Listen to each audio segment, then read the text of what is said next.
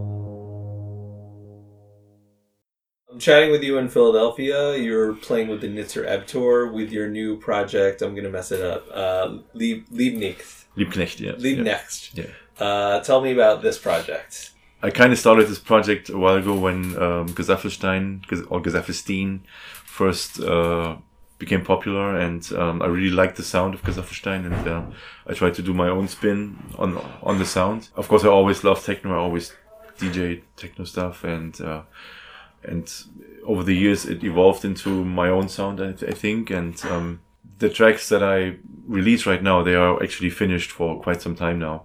But um, I didn't want to release it on a scene label. I I, I wanted to work with a techno label, and it got finally picked up last year from Hard Electronic, which is a side label of Industrial Strength from Lenny Dee. And I'm really happy, and I think it's going to be. It's already quite successful, and I hope it's going to evolve into something bigger and um, maybe outside of this scene, more to the techno scene. The last album you put out was the live album Alive, Yeah, yeah. and that seemed to be sort of like a a best of of the past 25 years or so of the band. So yeah. so what what was the thought about that album? Was it just a good time to look back? Yeah, it was kind of like um, when we were on tour with uh, Skinny Puppy. We it, it was like the best tour we ever did. I think in the in in the United States, and there was a certain chemistry. Uh, all the all the bands were friendly. Uh, the whole thing was just amazing, and we had a really good time on stage. And we decided to from that point on to record all of our shows. There was always the idea because um, I think in 2017 we turned 25 years or it was like a 25 year anniversary and there, there was a label that wanted to do a best of album but we were never really fans of best of albums. We they even had artwork finished and they selected songs that uh, was just it was just not our thing. So we wanted to do our own thing and um, in the end we had like lots of recordings of various shows all over the world. One of my favorites actually was from Bratislava at a very small festival it was just a very enthusiastic audience, and uh, at, at, the end, I think we have three songs from that uh, from that show on on the album. So we did kind of our view on a best of, but um, we tried to capture this the live sound. And Manu um, Manuel Richter, our third guy on stage, uh, mixed the album, and we are really happy with it. Yeah. Um live albums are tricky sometimes, but Yes. I, I've been listening to that one and I feel like it really comes across like like you're there and it and it, Thank you, and it thank sounds you. good. We try, we try. So I was reading that you grew up in East Germany. Yeah. So I feel like that's really fascinating considering how different things are now. So tell me about you know from personal experience uh, how you've seen the changes Well, in your country. it it was drastic. I mean, uh, when we I, I, we actually moved to West Germany uh, before the wall came down, uh, and um, we we kindly got we fi- kind of got um, deported because uh, my parents applied to move. It was kind of complicated back then. Uh, my stepfather was in jail uh, for for trying to escape. Um, and when he got released after two years, they just kicked us out of the country, basically. So it was, I think, 18 months be- before the wall actually came down. Uh, Mhm. And when it actually came down, we couldn't believe it because it was something that we would never have like thought of. Uh, it was such a divided thing, and uh, How They- old were you when the wall came I, down? I was 16. Okay. Uh, no, actually, when the wall came down, I was I was 18. Okay. Um, and uh, because it was not an option for me growing up in East Germany that, that it will ever be there, there will never be an, not this. I mean, this country was for me uh, never ending. I guess uh, it was just a surprise, you know, Mhm. uh, because they teached us that we are kind of enemies. Uh, capitalism is evil, blah blah, all this shit, and uh, so when it when it finally was open, it was just incredible. And uh, but uh, I, I moved back to East Germany uh, nineteen no no eighteen years ago, and it's actually uh, it's still kind of a divided country. I was gonna say things don't just integrate No, immediately. no, no. I mean, it's been now 30 years almost, I think. Uh, but it's still uh, like there's a there's a big gap with in- income. Um, there's um, it's still not there. You know, it's there's still like a lot of things to be done. I Yeah. guess. Yeah.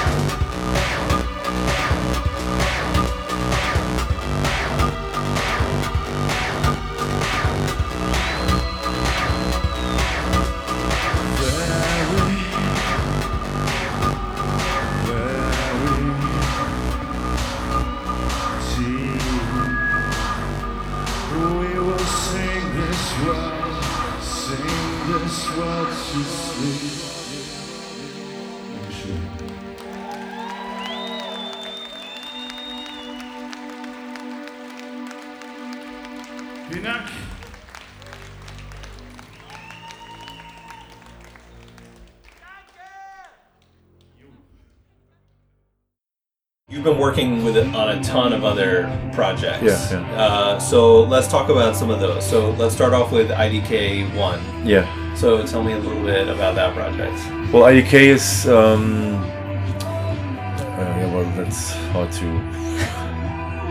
It was just a bunch of kind of leftover tracks. I I started when I moved when I first moved to Leipzig. I started uh, some kind of noise project, and actually called it noise, uh, but like the German city, N E U S S.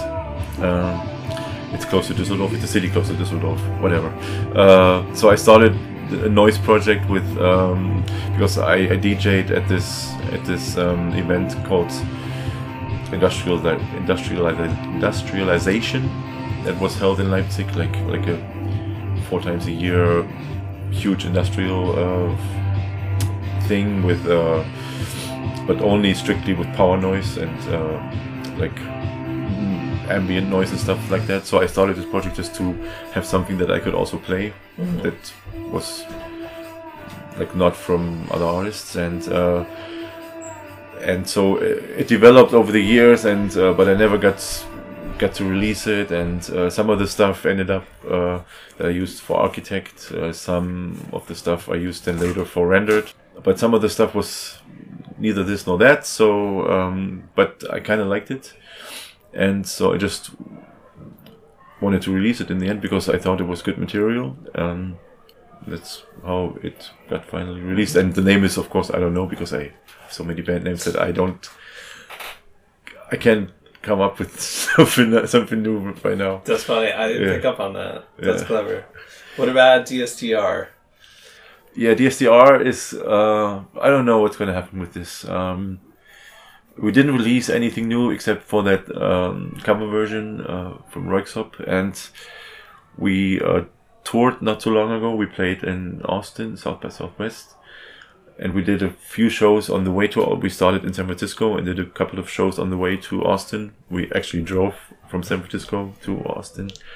And um, on the way it was like 10 days and on the way I realized that uh, maybe I shouldn't do so many things that uh, it's uh, some of the things are just so time consuming and the results are I mean I mean I live off of my music so it's uh, some things are ju- just not worth doing Right. even though I like the music, I like to be on stage with this stuff. I have a lot of fun. Uh, but in the end, we went home with uh, with nothing in our pockets, and it's so some of the things I just shouldn't shouldn't do, and uh, so I'm not sure what's going to happen with this. Okay. So that sounds like a tough trade-off. That you might be more passionate about something, but you know that something else might be more Yeah, exactly. commercially It- viable. It, it is. It is. Um, so right now, I, f- I focus a lot on producing other bands because that's where um, where I make money actually. Um, I produce a few bands in, in Germany. I did some productions over here. So this is what I will focus on in the future. I, of course, I will still do my things. I will do architect.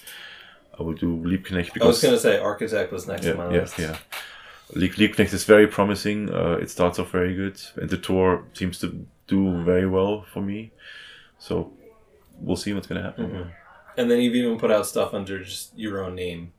I did in the '90s. I did, had a project called Myer, which was a drum bass thing, um, and now I have some uh, some approach from techno labels, and it might be time f- to do something under my own name. Yeah.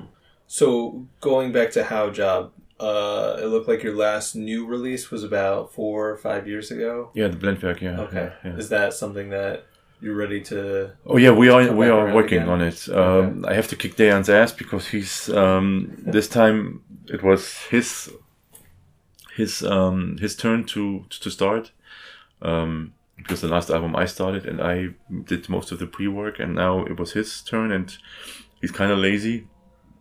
But he also has a real job, and uh, and and I'm just the one. But so I, I need to I need to kick his ass actually because I really want to do it, and we have lots of ideas. It's going to be really uh, like again something else. It's going to be a sample based album only. Um, the last album was more organic analog and analog sounding, and the new album it's only ba- based on samples that we find everywhere. Yeah. Yeah. So Yeah, I think it's really fun when when a band that you are into just you have no idea what to expect. Yeah, yeah. You know, next time it's Yeah. you know it's not going to be the same thing. And Yeah. Sometimes it's it's a pleasant surprise. Sometimes it's you know this is my thing this time. But Yeah, I hope it's a pleasant time. surprise when it finally comes out. Yeah. No, I'm sure everyone's gonna love it. Yeah. So what's coming up for you the second half of the year? In July, I'm gonna play. Uh, we're gonna actually play with Haujobb at Amphi Festival. Okay. We're gonna play at Terminus in Calgary. Nice. I'm still working on stuff in August. I, I hope that in August we can finally finish the, the album. Mhm.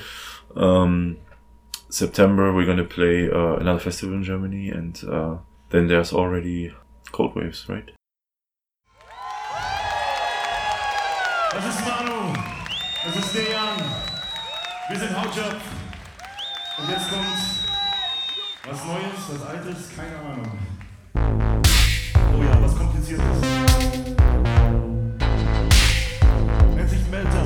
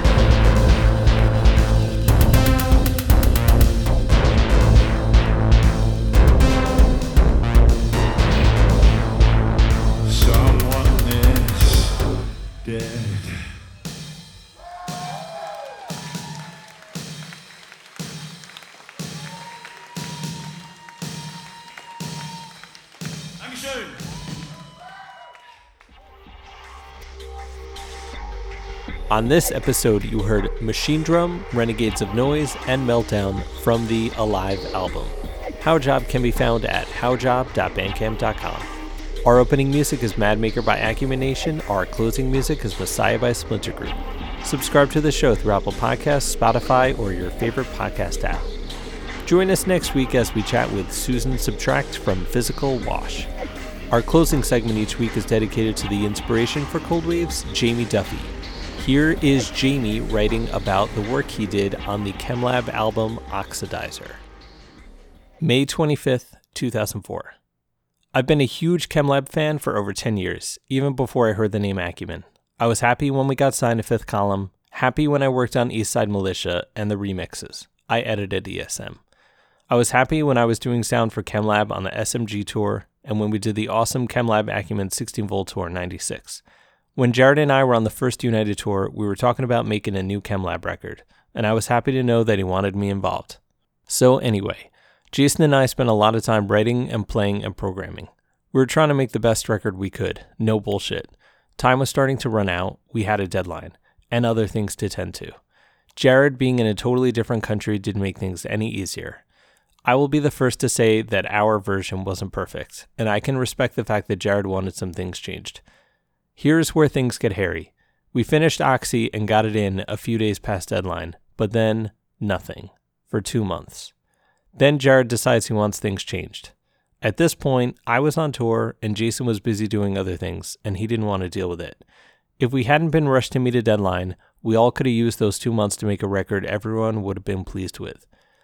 So Jared and Jules went in to tweak a few things, turn up vox and the occasional sample, and put in the things that we didn't have time to, whatever.